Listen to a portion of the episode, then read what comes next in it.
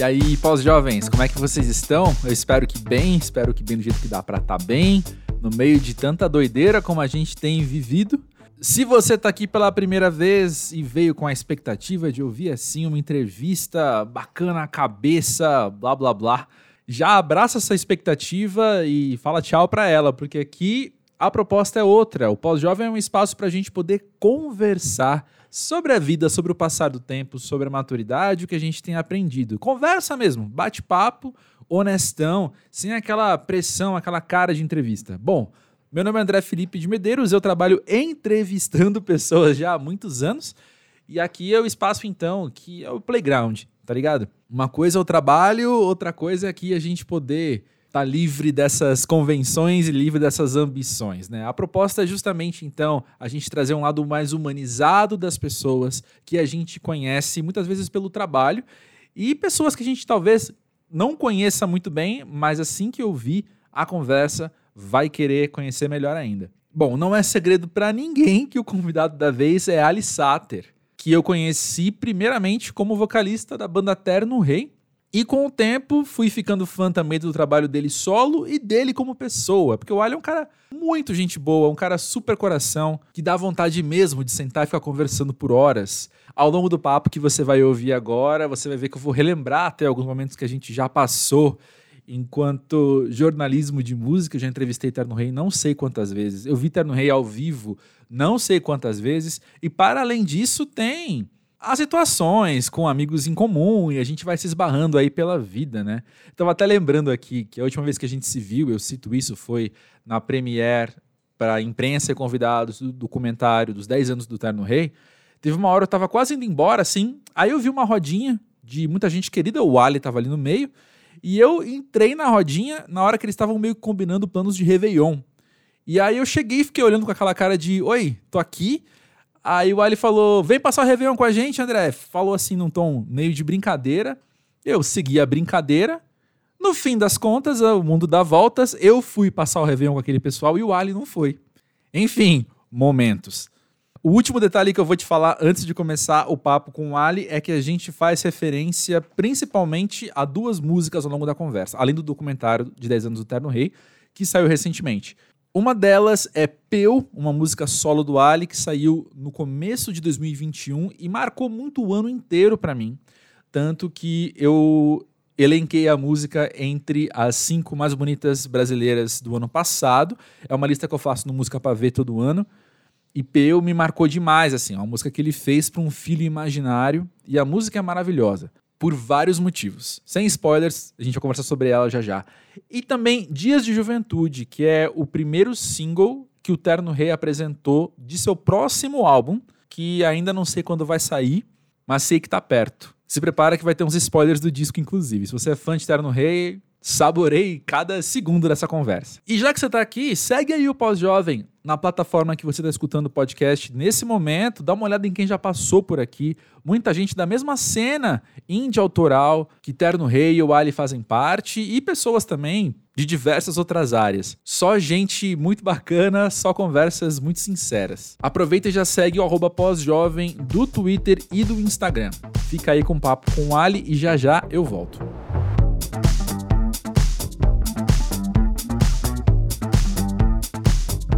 Ali, conta pra gente, pra você, o que é ser pós-jovem?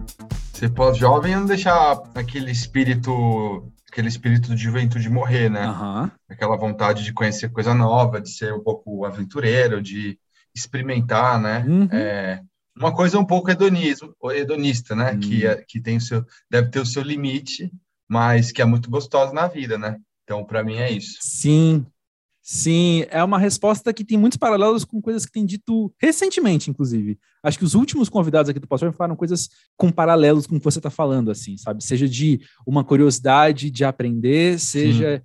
de uma intenção de empatia, de olhar para o mundo sempre com novos olhos, e também essa coisa aventureira. Acho que aventura e curiosidade podem ser muito parecidas nesse, nesse lugar, né? Totalmente. Que é justamente algo que te move a seguir Sim ao novo, né? De e eu me sinto assim, cara, sempre me senti assim, pós-jovem. Eu gosto desse nome, ele conversa comigo.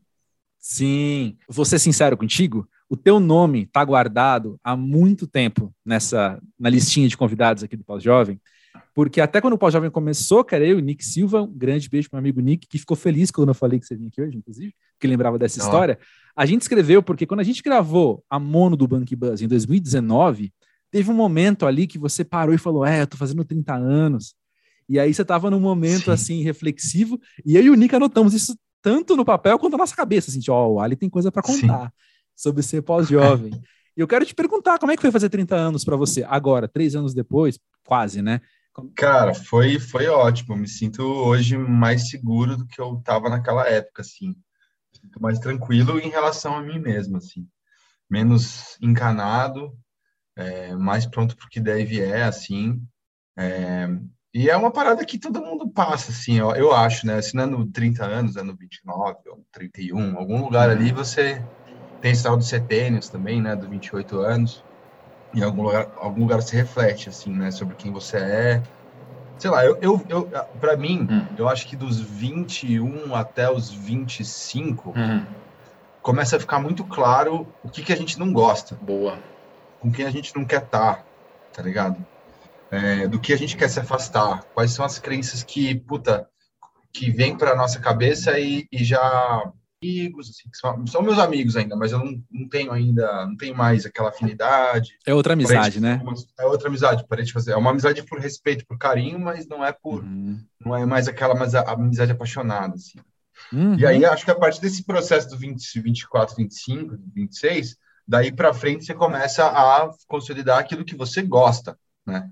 Uhum. E esse é um processo que eu não, não, sei muito o que falar, porque eu não sinto que eu terminei ele, tá ligado? Eu sinto que eu tô muito mais, mais na frente, assim, desse processo. Sinto que eu tô muito mais na frente, muito mais sereno em relação a ele, mas eu não, não, não posso dizer que eu terminei. Aquele processo de saber o que eu não gosto, eu acho que terminei. Sei. Que interessante também, né? Porque quanto mais você vive, mais você conhece outras coisas para você ter a experiência, a aventura que a gente estava falando, né? Sim. De também saber se essa coisa nova é para mim ou não é.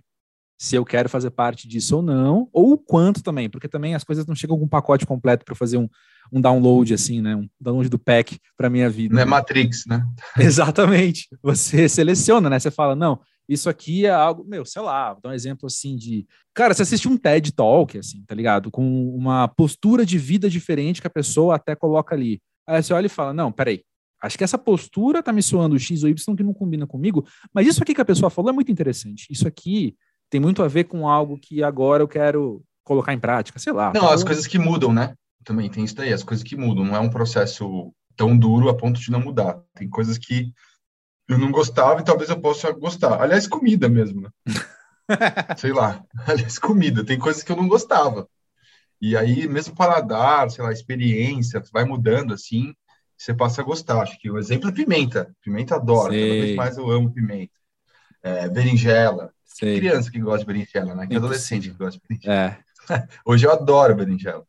Sim. Enfim. Cara, que engraçado, né? Porque tem um lado para mim que caminha lado a lado o paladar, mas também a própria sensação muito física. Cara, eu fiz 35, eu acho, assim, e o meu corpo virou outro. É muito engraçado, assim. Eu nunca tinha tido desde a puberdade, né? Eu nunca tinha, tinha tido uma ruptura com o meu eu de ontem, assim, enquanto corpo, sabe? E de repente o, o, meu sono ficou diferente, de repente várias coisas começaram a mudar ao meu redor, assim. E aí o que eu como tem um, um como é que fala? Tem um efeito tão grande no meu corpo, sabe? Tão instantâneo, inclusive, que tem dia que eu falo, meu, o que, que eu quero comer? Aquele tipo sábado que já, já acabou tudo que eu tinha cozinhado, e aí é o meu dia de, de meter o louco, assim eu falo, meu, eu podia pegar, você vai vendo no aplicativo assim, várias coisas que são, a ideia delas são muito boas, mas quando eu penso, eu falo, putz, mas comer isso aqui agora, vai pesar, vai ficar não sei Sim. o quê, eu vou dormir mal. E eu acho muito engraçado, porque eu não sei pelo quanto é diferente de pouco tempo atrás, cinco anos atrás, meu metabolismo era outro, sabe? Sim, sim. Então é muito não, rápido uma coisa. Sim, também é uma coisa, de algumas coisas que mudam mesmo que mudam e mudam com o corpo, com a alma, os gostos, tipo, tudo vai. É, e tem a ver com esse, essa pós-juventude aí, pós-juventude. A gente só não pode deixar morrer tudo. deixar pelo menos uma fagulha ali de, de conhecer coisa nova tal, e, e aceitar essa mudança também. E aceitar quem a gente já foi, né? Aceitar a mudança, mas também aceitar o, o, o pré-mudança, né? Aceitar que aquilo faz parte da gente muitas vezes. E dito isso, sentar com você hoje aqui também tem algo muito simbólico, que é a gente. A última vez que a gente se viu pessoalmente foi justamente vendo o doc da Terno Rei de 10 anos. Ah, é verdade, sim. Então, assim, você está vindo também de um processo de memória, de ressignificar as coisas, de parar, sentar e ver a sua história ser contada, um recorte da sua história, né? Vamos ser sinceros, um recorte muito específico dessa história sendo contado ali na tua frente. Como é que você viveu esse processo de comemorar os 10 anos da banda?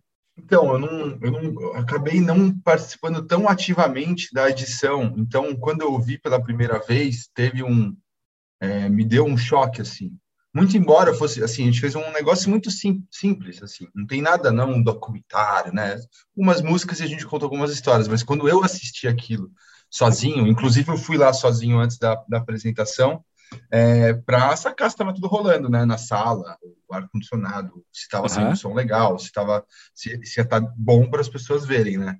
E, cara, bateu uma emoçãozinha, assim, bateu uma, uma parada, assim, nossa, eu, eu me lembro desse eu aí, né? E tem a ver com essa Isso. conversa nossa. Tipo, eu me lembro, eu me lembro do sentimento, do sentimento de ter vivido isso. Eu me lembro, talvez, o que eu tenha feito naquele dia e o que, que eu pensava, o que, que eu, o que, que eu almejava e como as coisas mudaram, como as coisas mudam de gosto.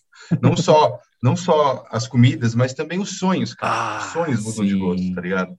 Tipo, a gente tem, é, os sonhos vão se modificando também e, e você vai mudando as coisas que você dá valor. Mas tem o, lance das pessoas que têm filho, né? Eu não tenho filho, mas uhum. dizem que isso também é uma parada que, que, que muda bastante. Mas, falando especificamente do Doc lá, foi isso. Eu me senti.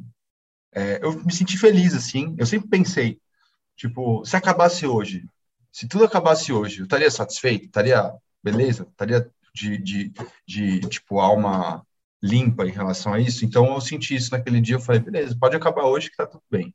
Não tem Sim. problema nenhum, sabe? Sim. Que bom que não acabou. Já foi uma, mas... uma, uma, história bonita, é uma história bonita tal. É. E eu fico feliz. Aliás, eu tenho, eu vou fazer uma, uma autopromoção aí. Tem, tem uma letra nova que eu fiz que, que fala muito, fala muito disso, do passado. Assim, quem eu sou e quem eu gosto, um retrovisor fixo no meu peito.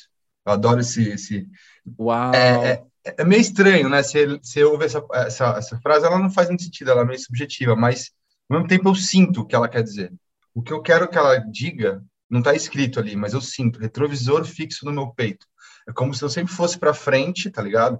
Eu sempre tô andando para frente, mas sem esquecer daquilo que eu já fui, sem, uhum. sem abrir mão, tipo, daquilo, respeitando o meu passado, vamos dizer assim. Eu posso ser diferente, eu já sei o que eu gosto, já sei o que eu não gosto, e, enfim, tem a ver com a nossa conversa tem a ver com os 10 anos, tem a ver, enfim, com esse lance da, da pimenta e da berinjela, do corpo também, ah. Tem a ver com. É, né?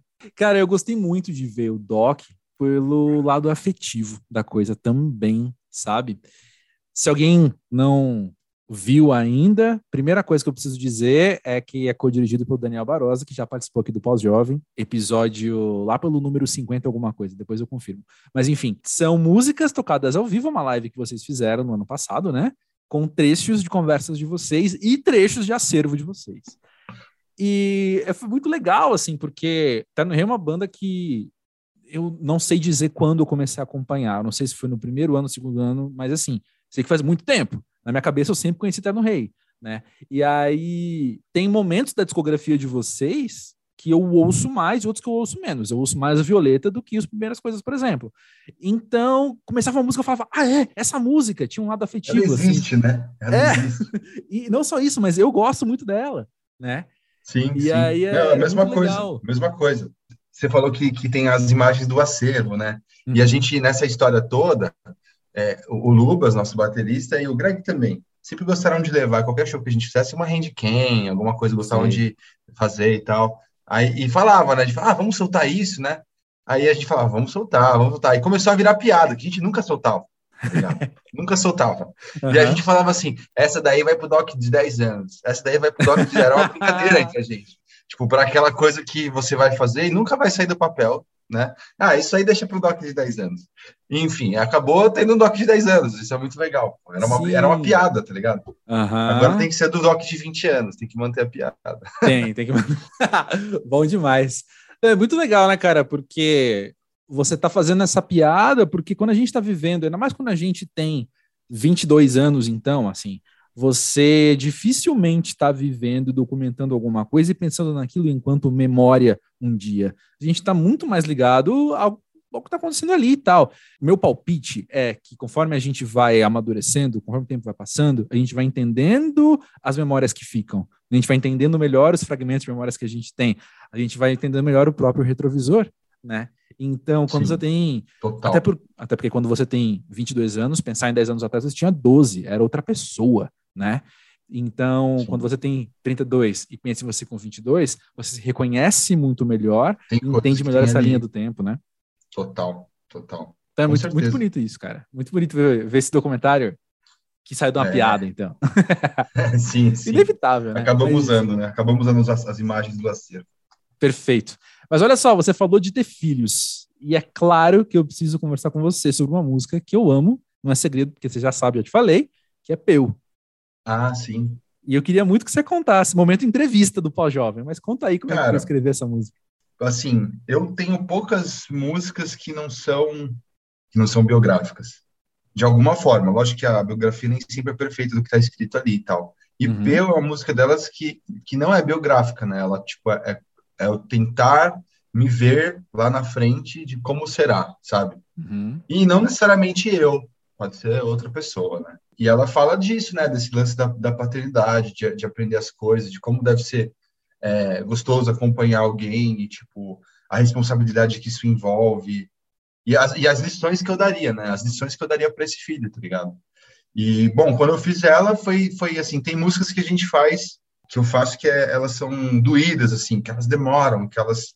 Eu, eu travo em alguns lugares. E tem uhum. músicas, por outro lado, que são já essa música, acho que do ponto de vista de letra, principalmente, ela já foi assim. Acho que na primeira semana eu já tinha 90% da música, tá ligado? Uhum. Então eu gosto muito disso. Quando acontece isso, é essa parada que eu gosto de música, tá ligado? A parada que eu mais gosto é essa quando rola magia. Quando Sim. rola magia. E assim, quando. Ou aquele show que você tá tocando e tá tudo certo, assim. Parece que é uma confluência de fatores de temperatura, a vibe, que importa muito, estado uhum. de espírito, tá ligado? Execução técnica, e aí tudo dá certo e tem uma hora no show que a música tá perfeita mesmo. E aí, e aí você sente uma parada que é como se fosse uma adrenalina que não tem nome, tá ligado? E isso acontece uhum. também quando você tá compondo. Quando você compõe um negócio uhum. de cara já, nossa, adorei. É, é, muito foda. E depois você fica ouvindo, né? Aquela gravação tosca de celular, é, é muito bom. Essa música foi um caso desse, mas uhum. ela, eu não botava muita fé nela não, não colocava muita fé. E aí, acho que dois amigos meus, um, um, um amigo e até o Parminha do, do Muns, uma vez ouviu uhum. ele, ele estava num estúdio lá de alguém, e alguém colocou essa música para tocar que eu tinha gravado de brincadeira. E o Parminha falou, mandou mensagem para mim, falou, essa música é muito boa, cara, você tem que gravar. e aí eu comecei a botar fé nela, falei, vamos gravar, um dia vamos gravar, porque eu gosto dela, agora tem outra pessoa que gosta também, e eu vou gravar. Então ela, ela ela também é uma dessas músicas que precisou desse apoio moral para existir, assim, vai. Sensacional, cara. Eu, uma coisa que ela me chama atenção, desde a hora que ela saiu, né? Eu lembro que ela, ela não era biografia, ela era projeção, né? Ela era uma coisa que é o faz de conta possível, né? Isso. E eu lembro que me chamou atenção, para além da letra, para além do arranjo, para além do clipe, inclusive, nosso amigo Gabriel Rolim, beijo, Gabriel Rolim. Me chamou a atenção, cara, uma emoção que você tá cantando, interpretando essa música, que não é mais nem menos. Mas para mim, isso é um pouco diferente das suas outras músicas, às vezes. E eu não sei se você estava mais à vontade para experimentar um outro jeito de interpretar aquilo, justamente por não ser uma biografia, justamente por não estar tá atrelado a um passado, mas estar tá atrelado a um, um futuro possível, sabe? Sei, sei. Cara, eu, eu, nunca pensei nisso, mas quando eu ouço ela, eu ouço alguma coisa diferente. Uhum. E, e, uma outra possibilidade do que você falou é o que eu falei do negócio da, da vibe mesmo.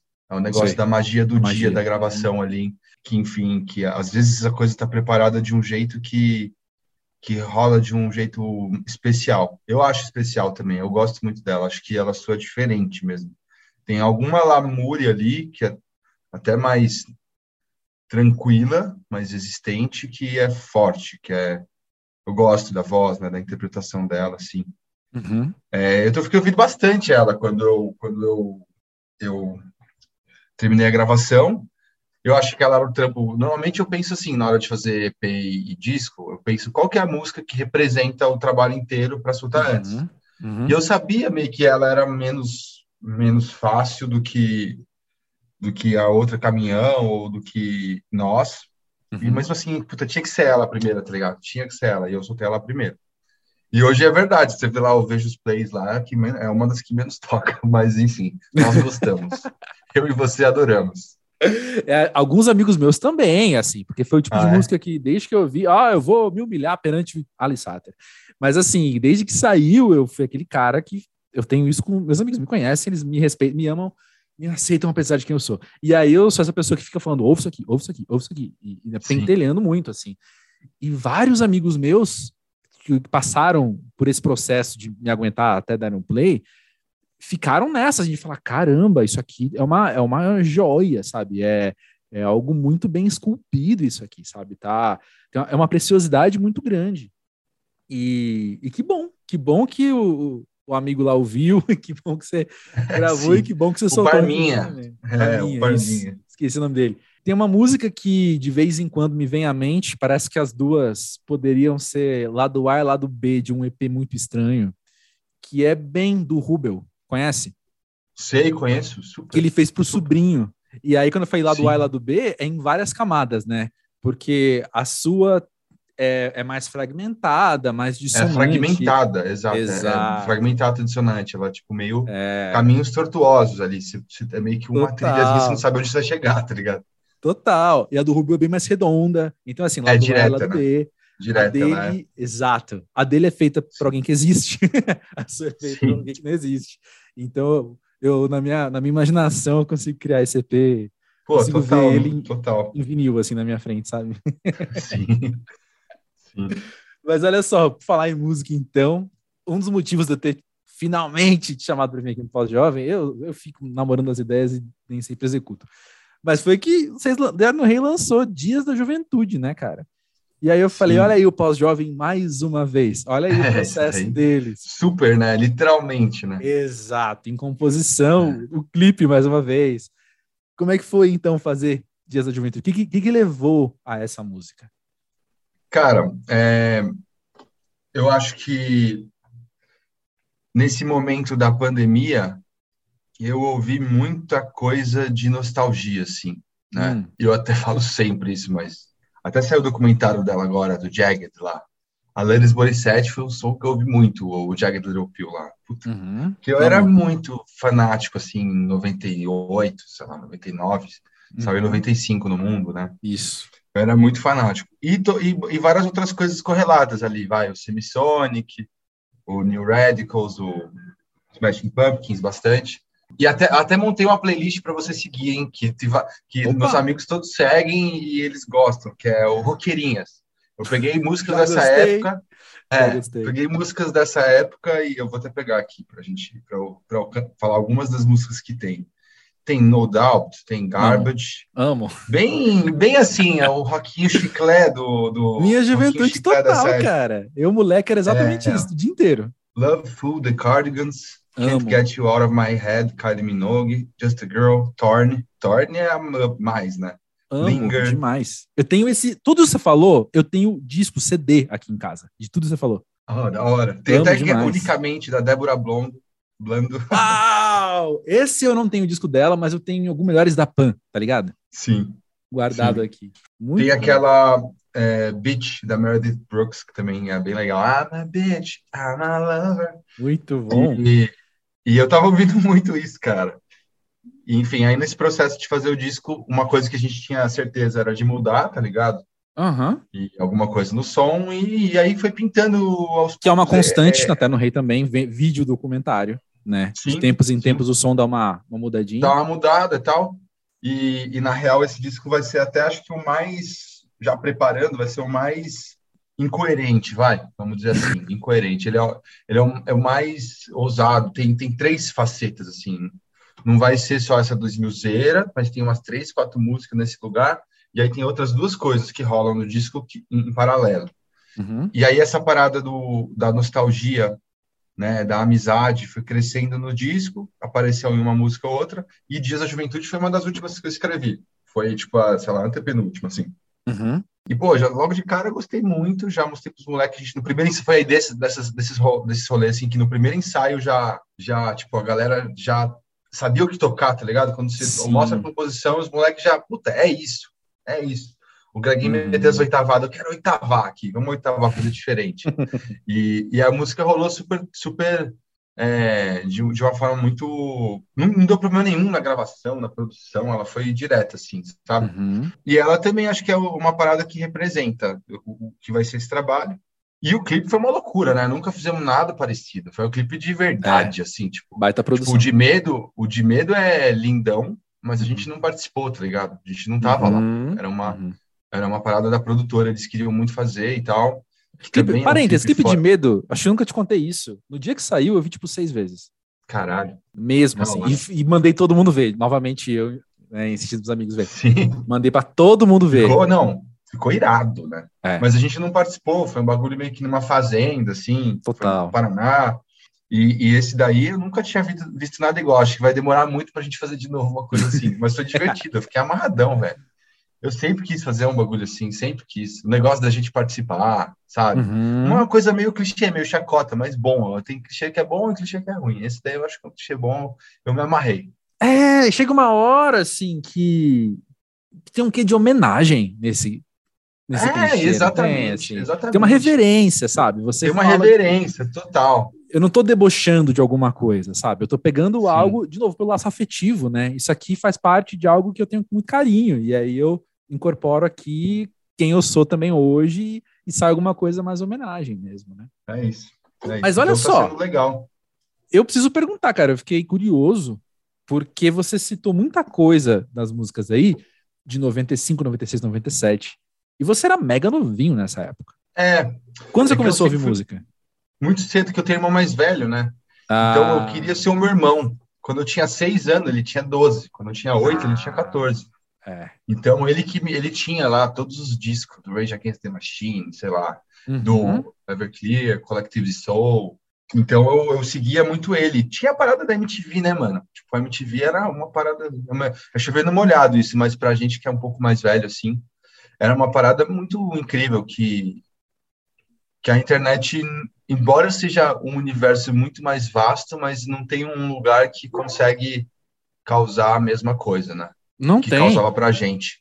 Qual que é a palavra pra gente usar? Ela, a MTV era quase educativa nesse sentido. É, educativa, velho. Porque ela formou muito. muito a gente, cara. Formou demais, assim. E a gente pode, a partir disso também, ter várias discussões muito massa sobre, né, a MTV estava atrelada à editora Abril, uma grande corporação que estava ditando o que a gente estava escutando ali. A gente, enfim, Sim. já tive e seguirei tendo muitas conversas sobre isso na minha vida, tenho certeza.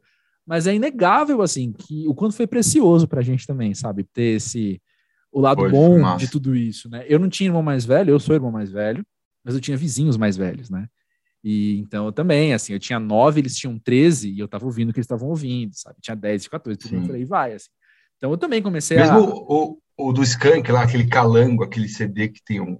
Que eu tenho cara um CD de, aqui, de verde. Uhum. Esse CD era um CD que todo mundo tinha, né? Na rua, todo assim. Todo né? mundo. A molecada da rua. Cara, Jack Tequila, pelo amor, né? É. Então, sim, cara, eu acabei ouvindo muito, é, eu acabei ouvindo muita coisa cedo, assim, eu comecei a ouvir música com 6, 7 anos.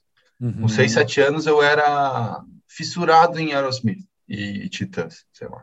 Cara, pra mim era Aerosmith e U2 quando eu era muito moleque, assim. Porque era a música do é, disco do, do filme do Batman, cara.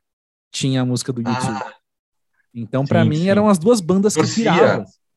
Eu rolava aqueles VMAs da vida, eu torcia, ficava assistindo para ver quantos prêmios ia ganhar e tal. Que engraçado, cara. Pois é, é eu tive a mesma infância, pré-adolescência, vai, que você ali. é. Você já sabia, desconfiava, imaginava que você ia ser músico nessa época? Ai, acho que intuitivamente, assim, né? uhum. intuitivamente, mas não, não sabia, não, não era uma obstinação. Era mais uma intuição, sabe? E você começou a tocar quando? Uns 15, 16. Hum, teve um tempo, então, mais só como velho, ouvinte. né? É. mais velho. O meu, meu, irmão tinha um contrabaixo lá, e aí foi montar uma bandinha dos, dos meninos da, da, da rua, e eu fiquei no baixo lá. Aí, aos poucos, aprendi violão com meu amigo, que com quem eu compus já também no passado. E aí foi indo. Eu acho que o que o que o lance que que foi decisivo para mim assim foi foi a influência de de outras pessoas e essa magia que rola de, de vez em quando, né? Tipo, uhum. essa parada, mesmo sozinho, você compondo uma música, quando você chega no Eureka ali, que é um sentimento que não, eu não consigo encontrar em outras coisas, tá ligado? Hum, e, sei. E aí aquilo me fascinou e também de ver outros, outras. Eu, eu via o compositor, assim, eu olhava, olhava o compositor e falava, nossa, sabe, puta, quanto respeito. Então isso é uma coisa também que, que meio que me puxou, assim, para esse, para esse, para esse lado de ser compositor, de ser músico. Sim, cara, que legal. É, quando você está numa empresa, se você olha para o cara de cima, né? Você trabalha numa uhum. empresa normal, você trabalha na Samsung. Uhum. E se você olha para cima e se você acha seu chefe um bosta, é difícil você querer para sempre aquilo, né? Total. Tipo, a, a, referência de liderança, ela tem que. E pode acontecer também você trabalhar na Samsung, tem um chefe, você olhar, nossa, essa pessoa é bacana, eu quero, quero seguir esse caminho. Uhum. E acho que comigo eu só conseguia sentir esse bagulho de referência assim com, com os meus, meus ídolos, vai? Uhum. Meus ídolos. Ou até pessoas que eu via do meu lado, que tocavam fazer um show comigo e tal. E às vezes eu tava olhando um show de um amigo, como a gente tanto viveu já, tá vivendo menos agora. Sim, sim. E, sim. e também a gente sentia a magia batendo nele. Eu sentia sim. a magia batendo nele. E eu falava, nossa, que coisa foda, que coisa incrível, é isso.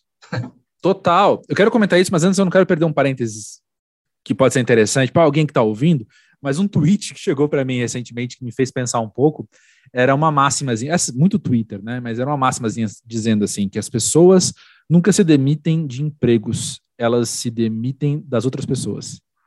Sabe? Tipo, da liderança e tal. Cara, total. É, total, é, né? Falei, é bem o que eu falei, é bem o que eu falei. Tipo... É, eu já aguentei empregos bem mais ou menos com gente bem legal. E já tive. E já empregos tive legais com gente mais ou menos que, que, é. que não rola, não vai. Tem uma hora que, é. pode segurar até dois anos três anos no máximo, uhum. mas tem uma hora que não vai, velho. Exatamente. Os valores não, não, não juntam, se você não, não vê um, uma visão de futuro ali, não, não vai. Total.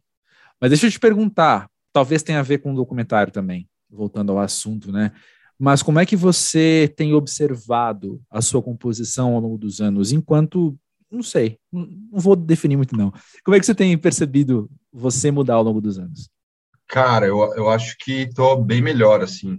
Eu acho que eu erro menos, né? Tem uma música, uma das primeiras músicas do Terno Rei, que é uma música que tem uma melodia boa, tem uma harmonia boa, ela, ela é sedezinha, gostosa. E aí eu canto assim, fazia tudo do mesmo jeitinho. Eu usava essa palavra jeitinho. E às vezes é legal você ser diferente, assim, mas eu ouço essa palavra e eu falo, meu Deus, que merda, velho. Por que eu escrevi isso? Por que eu não troquei essa palavra, tá ligado? Tipo, uma palavrinha estragou uma música inteira que é legalzinha, tá ligado? Para mim, pelo menos, para mim como ouvinte. Então, é, é para você como ouvinte que escreveu aquilo, né? É, tem, tem esse lado, você é mais crítico. O incômodo é seu porque tem uma autocrítica junto, né? A gente do lado de cá tá jogando é, outros parâmetros. é. Mas eu acho que, que eu consigo fechar uma coisa mais rápido, ter ah, mas tem muita coisa para melhorar, assim, ainda. Tipo esse bagulho que eu falei para você, que normalmente é biográfico, normalmente é, é existencialista. Tipo, eu queria conseguir fazer uma música de uma história, assim, sabe? Fazer uma história, que nem os grandes fazem. Eu nunca fiz, assim, uma história boa. Então tem muita coisa, muita coisa, e eu quero, quero um dia tentar fazer, tá ligado? Tipo, uhum. Tipo, nesse disco que eu tô, tô, te falando, eu fiz uma música que era Sol, Ré e Dó. Essa daí eu, eu, nunca vou conseguir fazer isso. Meio que tentei a vida inteira. Como não soar chacota com Sol, Ré e Dó? Uhum. E rolou, eu, eu acho que rolou, enfim. Então, já para mim já foi uma. Eu dei um passo, assim. Esse negócio de fazer mais letras com outra referência também é interessante.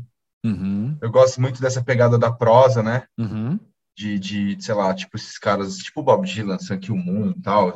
Eu sei que o Sun Moon se ferrou, né? Mas, mas Sim, ele tem total. esse negócio mas de... Bob Dylan é massa. De, é, esse, esse, lance de cantar rápido, o Belchior Total. mesmo, de cantar Sim. rápido, de, de, de, priorizar a prosa, né, e reduzir, priorizar a prosa em relação à métrica, né, para dar mais sentido, tá ligado? Dependendo do, uhum. da música, pode ser legal. Várias coisas para evoluir, mas eu acho que hoje estou muito melhor, acho que eu erro muito menos, termino muito mais fácil uma música. E lado negativo, como eu já faço há algum tempo, é mais difícil de eu encontrar magia, tá ligado? Sim, interessante. É mais difícil de encontrar magia. É tipo, Sim. é mais difícil de se emocionar, tá ligado? Uhum. E é uma coisa que você vai atrás, não vou saber perguntar de outro jeito, tá? Mas é algo que você pensa que você precisa ir atrás ou é algo que você precisa estar aberto para deixar acontecer? Aberto para deixar acontecer. Uhum. Quando, quando acontece, eu tenho que reconhecer.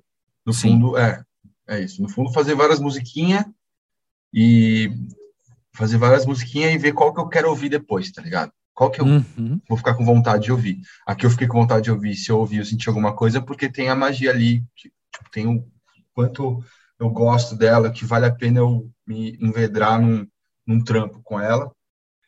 E, e aí eu falo isso, que é mais difícil a magia, porque às vezes eu faço, sei lá, cinco mini composições. Uhum. E aí eu ouço as cinco, e eu sei que. E só uma eu, eu sinto que, que, tem, que é legal mesmo.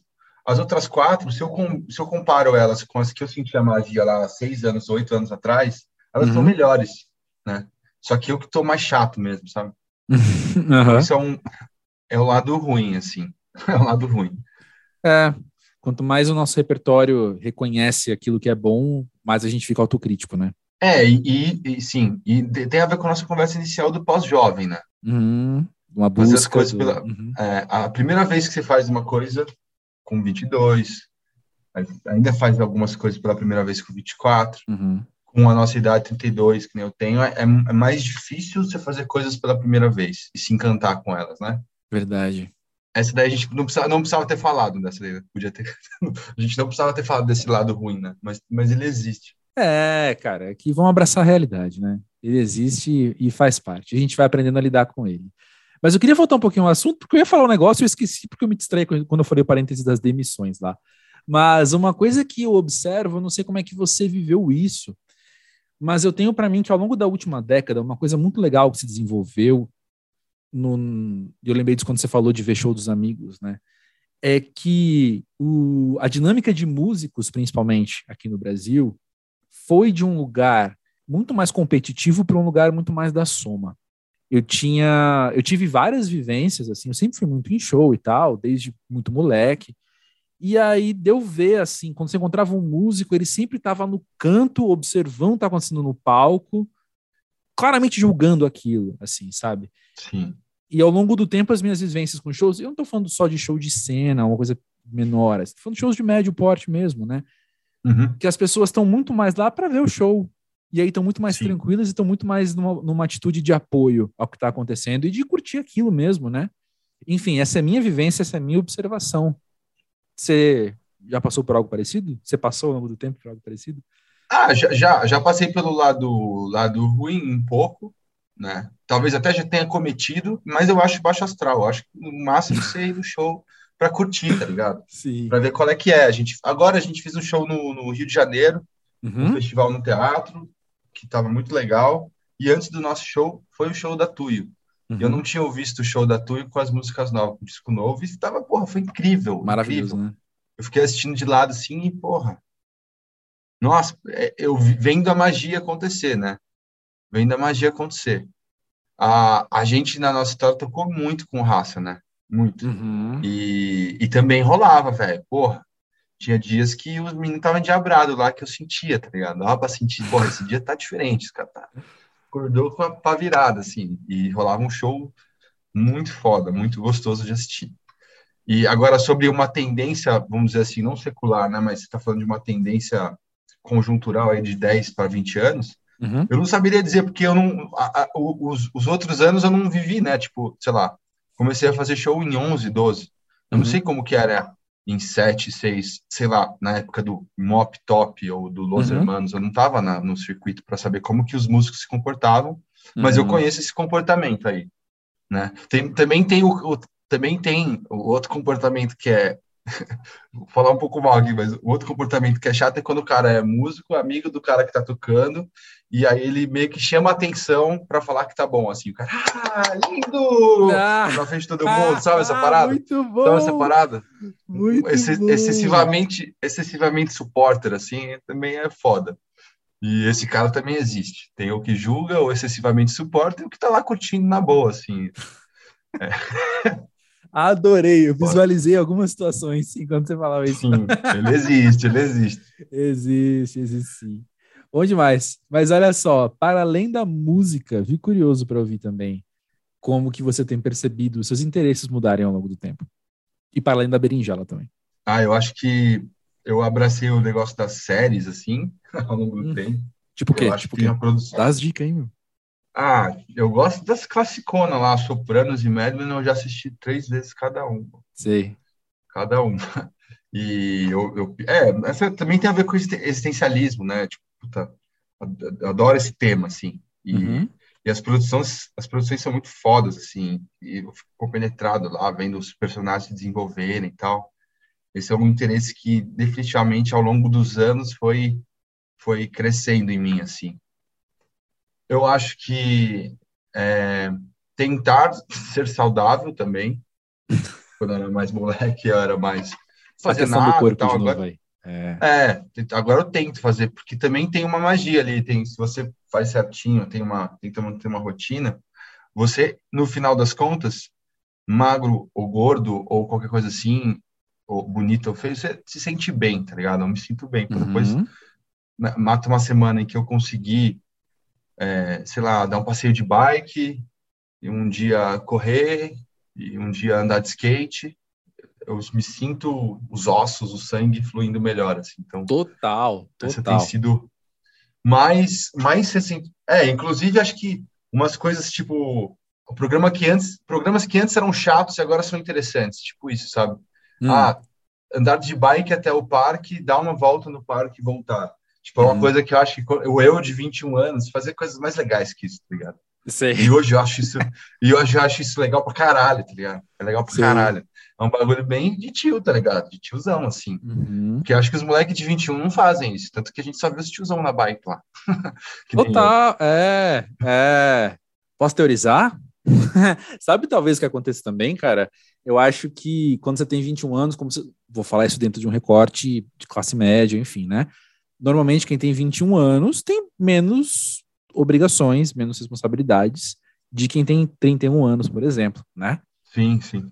Então, assim, você, quando você tem uma rotina mais pesada e você tem o peso das responsabilidades também um pouco um lugar diferente, faz mais sentido você apreciar umas coisas mais simples, saca? Não que a gente se contente com menos, mas eu acho que é tipo aquilo de você buscar alegria ou buscar euforia. Quando você tem 20 anos, você busca euforia, né? Exatamente. Você quer tá sempre... Exatamente. E aí quando você vai passando o tempo, você entende que a euforia sempre dá uma queda muito grande de energia no dia, no dia seguinte. Porra, tem total. que se recuperar, não é? Sim. E aí você fala: não, não, peraí, peraí, vamos aqui de mansinho que a gente vai constante, né? Você vive um dia e meio em um, mas depois você perde o dia inteiro seguinte. Você total. perde o dia inteiro seguinte. Aí na somatória você viveu um dia e meio. Você poderia Exatamente. ter vivido dois, tá ligado? Ter sido legal. Exatamente. Inclusive, nesse negócio do programa chato ficar interessante, hum. a pandemia trouxe também os cuidados de casa. Esse daí, cara. Sim. Daí, top 10, é um negócio que era top 10 dos piores, né? Porra, tem que lavar a louça. Para mim é uma parada agora que, que faz parte, assim, que, que é, não é legal, prazerosa, mas é uma parada que, assim como correr, me faz bem, assim, sabe? Pô, as coisas estão em uhum. ordem, tudo certinho, tá ligado? Não tá o chiqueiro, o bagulho tá de boa. Uhum. Sabe, arrumar cama, as coisas, tipo, básicas, mas que, que vão ganhando um pouco de valor com o tempo. Uhum. Cara, eu virou uma chavinha em mim, virou muito rápido, assim, do dia pra noite quase, que eu virei a, o estereótipo dona de casa, cara, que alguém fala de produto de limpeza, eu fico olhando, prestando atenção, falando, não, que, que é, é dica? exato, exato. Sim. É... Mr. Músculo na cozinha, é brabo esse. o match que eu tô fazendo pros caras, esse daí é brabo, limpa o fogão e, tipo, muito fácil, muito fácil, só joga. Aí, ó. É, é isso aí. É isso que eu tô interessado, entendeu? É eu... Tem uma amiga minha que a gente fica mandando dicas de amaciante um pro outro, sabe? Esse, esse é o meu rolê, é, né, velho? É, Você pensa com 20 é anos ouvindo uma história dessa. Sim, não, e é isso aí, tá, mano, suave. é bom, não é ruim. É Total. Bom. Antes de terminar, para além do Peu, o que, que você tem projetado para o futuro? Bom, agora eu estou muito corrido nesse lance de lançar o disco Terno Rei, uhum. né? Nesses próximos meses. Mas eu gostaria também, no futuro próximo, de lançar um disco solo, tá ligado? Quero uhum. muito fazer isso. Porque um eu, completo, né, assim, né? Depois dos EPs. É, o EP, ele é um ensaio mesmo, né? Ele é um ensaio de um álbum, no final. Ele é uma, uma parte do todo, assim. E eu nunca, eu nunca quis fazer álbum porque eu me sentia é, ainda incompetente, assim. Mas querendo ou não, ao longo dos anos, agora, tipo, mais mais tarimba de gravação, de conhecer um pouco mais de pessoas, de saber quais caminhos eu tomar, eu já me sinto um pouco mais seguro para para fazer um, um, disco assim. Parece uma coisa muito planejada, mas é só que eu não queria fazer uma coisa insignificante, tá ligado? Eu esperei muito. Uhum, uhum. E aí quero fazer, talvez esse ano começar a fazer para ano que vem. É isso, cara, quero fazer discos, né? Tentar continuar achando a magia e tocar, fazer Sim. shows, tomara que volte. Sim. E tentar também fazer coisas diferentes, assim, dentro disso, né? Algumas, uma parceria diferente, especial, sabe? É, nesse meio tempo. Aprender, né? Sei lá, de repente aprender alguma coisa de música que eu não sei. Continuar aprendendo. Uhum. Várias coisas, várias coisas. Tem várias coisas que eu quero pro futuro aí. Mas acho que uma, um básico é esse, é aprender, continuar fazendo músicas e discos por consequência, e outras coisinhas complementares. Né? Uhum. Achei interessante que eu não delimitei de propósito, não delimitei o futuro, né? Eu não falei qual futuro que eu me referia quando eu perguntava dos, das suas projeções, né? Por exemplo, PU é uma coisa que eu imagino que seja para o futuro próximo, porque o futuro próximo está pensando em ter outro tipo de filho, que é um álbum. Ah, mas sim. Não, mas você, eu quero você ter um puxou para agora, também, né? É. Eu quero ter um filho também. Pô, quero ter um filho também. Tô numa relação super boa com a pessoa que eu amo muito e tô mega feliz, assim. Então, acho que tô pronto. É mais, mais uma questão de acontecer. Total, total. Ninguém vai te apressar, fica tranquilo. Mas olha só, eu fiquei curioso agora, eu vou precisar perguntar. Por que você se sente seguro em lançar um disco com banda, mas inseguro em lançar um álbum solo? Cara, então, isso é uma coisa ruim e boa, né? da, da gente, da, da, do Terno Rei, porque no final é, um, é uma gangue, né? Uhum. Eu me sinto numa gangue.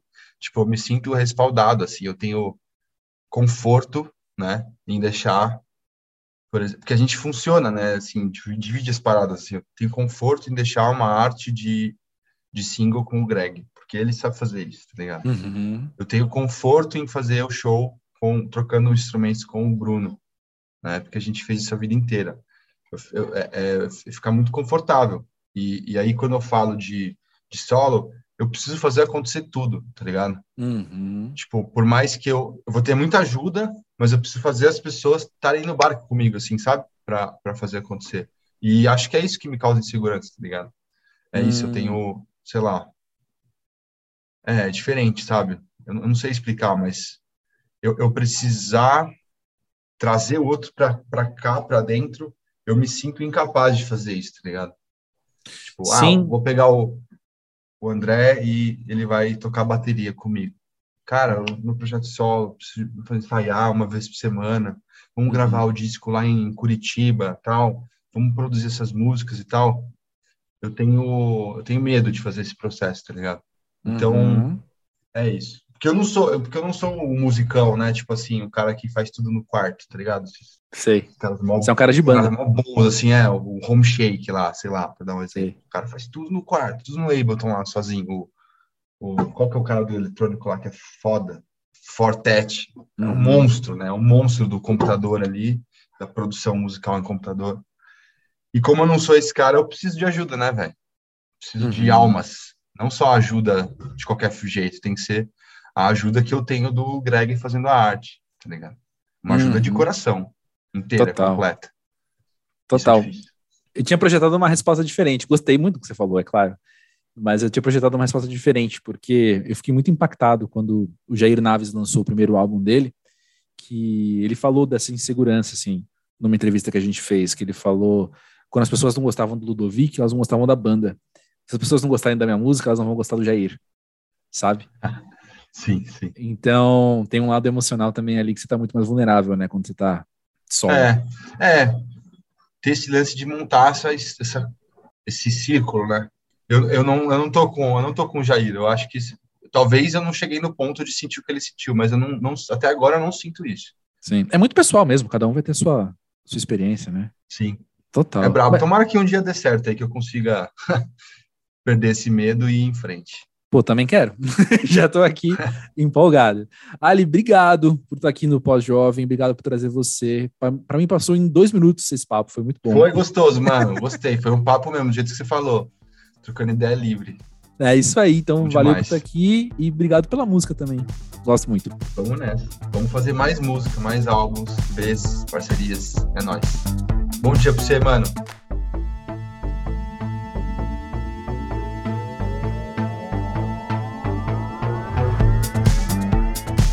E é isso aí, assim, eu chuto que você curtiu o papo com o Ali, eu sou suspeito de dizer, eu adorei passar esse tempo com ele, mas eu chuto que você quer já conhecesse o trabalho dele com ou sem Interno Rei, quer chegou aqui arriscando ouvir quem era esse cara, ficou assim satisfeito, né, de ver alguém que é criativamente muito ativo, que vem de lugares poéticos muito interessantes e é gente boa pra caramba, eu avisei cara é gente boa pra caramba. E eu tenho notado, né, é muito interessante para mim essa postura que eu tenho de viver as conversas com o pessoal no pós-jovem e depois reviver essas conversas editando os episódios, né? E assim como eu edito o episódio do podcast do Música Pra Ver, por exemplo, ou eu, eu vejo outros trabalhos meus, seja no Monkey Bus, seja em outros veículos, eu ando muito atento para entender como a maneira com que eu entrevisto os músicos tem se desenvolvido ao longo do tempo, né? Num papo com o Ali, por exemplo, isso fica um pouco mais evidente, porque a gente já esteve na posição de eu entrevistar Terno Rei algumas vezes. Então, quando a gente vai gravar o Pós-Jovem, precisa ter essa intenção de deixar de lado a postura de entrevistador que a gente já construiu, sabe? Entre eu e ele, entrevistador e entrevistado. E eu até brinco ali no meio do episódio, né? Ah, isso é pergunta de entrevista e tal, de vez em quando rola isso aqui, mas o que tem mais acontecido é no meio dos meus outros trabalhos, ou dos meus trabalhos de fato, eu percebi momentos pós-jovem no meio das entrevistas, sabe? O que era para ser algo ali mais racional, analítico, sem querer. Quando eu vejo, eu tô puxando algo falando, mas aí você sente, mas aí você pensa, e já tô. Ah, já, já entro no. interrompo a pessoa. Ih, a zoeira toma conta muito fácil da situação, né? Mas aí eu fico lembrando do episódio da primeira temporada do Pós-Jovem com a Helena Galante, é lá pelo episódio 18, 20, assim, não lembro. Dá uma olhada que você logo vai encontrar. Quando ela fala que essa maneira da gente fazer podcast, ela tem o Jornada da Calma, que é maravilhoso, inclusive. E essa maneira de, de uma entrega, uma postura de maior participação na conversa, de uma entrega mais pessoal do entrevistador, do podcaster, como você quiser chamar, é algo que a gente não aprendeu na faculdade, né? A gente aprendeu sobre imparcialidade, a gente aprendeu sobre uma postura muito mais analítica de fato e de observar personagens e assuntos e, e construir narrativas e tal. E aí, quando você aperta o botão de gravar aqui, você tá, faz parte da história, você faz parte da narrativa, você também é um personagem. E por que, eu tô falando tudo isso? Não é apenas uma reflexão profissional ou teórica da comunicação é porque eu tenho desejado, assim, sem perder de vista esse lado analítico ou teórico da comunicação, eu tenho desejado que isso seja de fato o início também de um movimento um pouco maior, né, da gente tá olhando para as pessoas enquanto pessoas e nós de comunicação nos colocarmos também enquanto pessoa fazendo isso, sabe? É um contraponto muito grande a um mundo tão artificial que a gente vive, né? Um mundo tão cheio de plasticidade das pessoas fazendo uma curadoria da própria vida em tempo real ali e colocando e se desaproximando às vezes de uma figura humana, sabe, com defeitos, com falhas, com imperfeições, que é a realidade compartilhada por todo mundo, né? Mas aí a gente mostra um lado muito plastificado muitas vezes. E quando a gente está batendo um papo e não entrevistando, essa curadoria vai embora, sabe? São duas pessoas conversando. E a gente se coloca como pessoa e o resultado é esse grau de humanidade que você acabou de ouvir, assim. Grau de pessoalidade, né? Também. Por exemplo, aconteceu comigo ontem isso. fui entrevistar um cara e aí começou a entrevista e ele tava ali falando humildinho, falando tal das coisas. Eu puxando os assuntos, tal, falando, ah, me conta mais de tal coisa, eu fico curioso para ouvir isso, para ouvir aquilo. E ele lá contando, meio assim, umas frases jogadas, falando baixo. E aí acabou a entrevista. Uma hora eu falei, bom, beleza, acabou aqui então. Ele sentou de frente na cadeira e falou: pô, cara, adorei, valeu. É outra energia, outro pique, assim. Quero ver você no meu show, adorei suas perguntas, foi muito bom conversar com você. Conta comigo, me chama mais vezes. E eu pensando, cara, que doideira, né? Essa postura de entrevista, de fato, tem muito. Tem uma carga que impede a gente de ser gente, né? Por mais que eu, na minha cabeça, estivesse ali sendo entrevistador, sendo gente, o próprio entrevistado se coloca numa postura muito diferente. É o oposto do que acontece aqui no Pós-Jovem, né?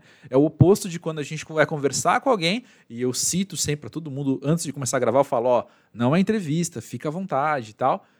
E isso faz de fato uma diferença grande, né? A postura do cara. Esse cara que eu entrevistei ontem, por exemplo, vinha muito desse lugar, né? De na entrevista ele estava muito atento ao que ele poderia dizer ou não poderia dizer. Não julgo, sei que tem os motivos dele, sabe-se lá o que esse cara já passou com entrevistas, né? Mas fico muito feliz de poder abrir o playground aqui para a gente poder só conversar, para a gente poder então só bater esse papo sem esse peso e sem essa pressão de eu ser a minha melhor versão. Deixa eu ser o mesmo, sabe? Nossa, eu tô divagando, eu nem sei onde eu queria chegar, mas eu queria trazer isso, assim, que essa confissão, talvez, meu depoimento de hoje, é dizer que eu tô otimista.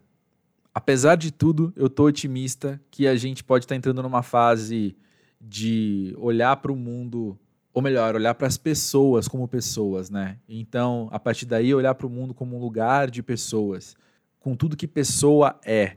Uma coisa mais pé no chão e menos teórica, sabe? Menos buscar uns ideais, buscar umas utopias e estar tá mais com o pé descalço, identificando os defeitos, podendo tanto acolher quanto aprender junto, sabe? Ah, sei lá. Eu sou otimista, admito. Sou otimista sim. Na semana que vem, o Pau Jovem recebe uma conversa muito legal, muito divertida. Foi uma das gravações que eu mais dei risada, ao menos nesse ano, assim, nessa temporada, por enquanto. E eu espero que faça muito bem para você que vai ouvir. Sai na terça-feira, no meio tempo a gente bate um papo no arroba pós-jovem do Twitter e do Instagram. E se você quiser trazer mais de você para o pós-jovem, seja comentários mais aprofundados ou compartilhar a sua experiência pós-jovem, eu vou adorar ter mais de você aqui no podcast. Essas respostas que chegam, elas moldam muito o que o podcast acaba sendo, as escolhas que eu faço para cada um dos episódios. E aí chega mais no podcast pós-jovem.com.br. E a gente vai conversando. Beleza? Sei que eu divaguei muito livremente, quase bêbado assim, eu juro que eu tô sóbrio, mas minha personalidade é exatamente essa. Desculpa qualquer coisa, mas a gente se fala, a gente se vê. Grande beijo, até a próxima.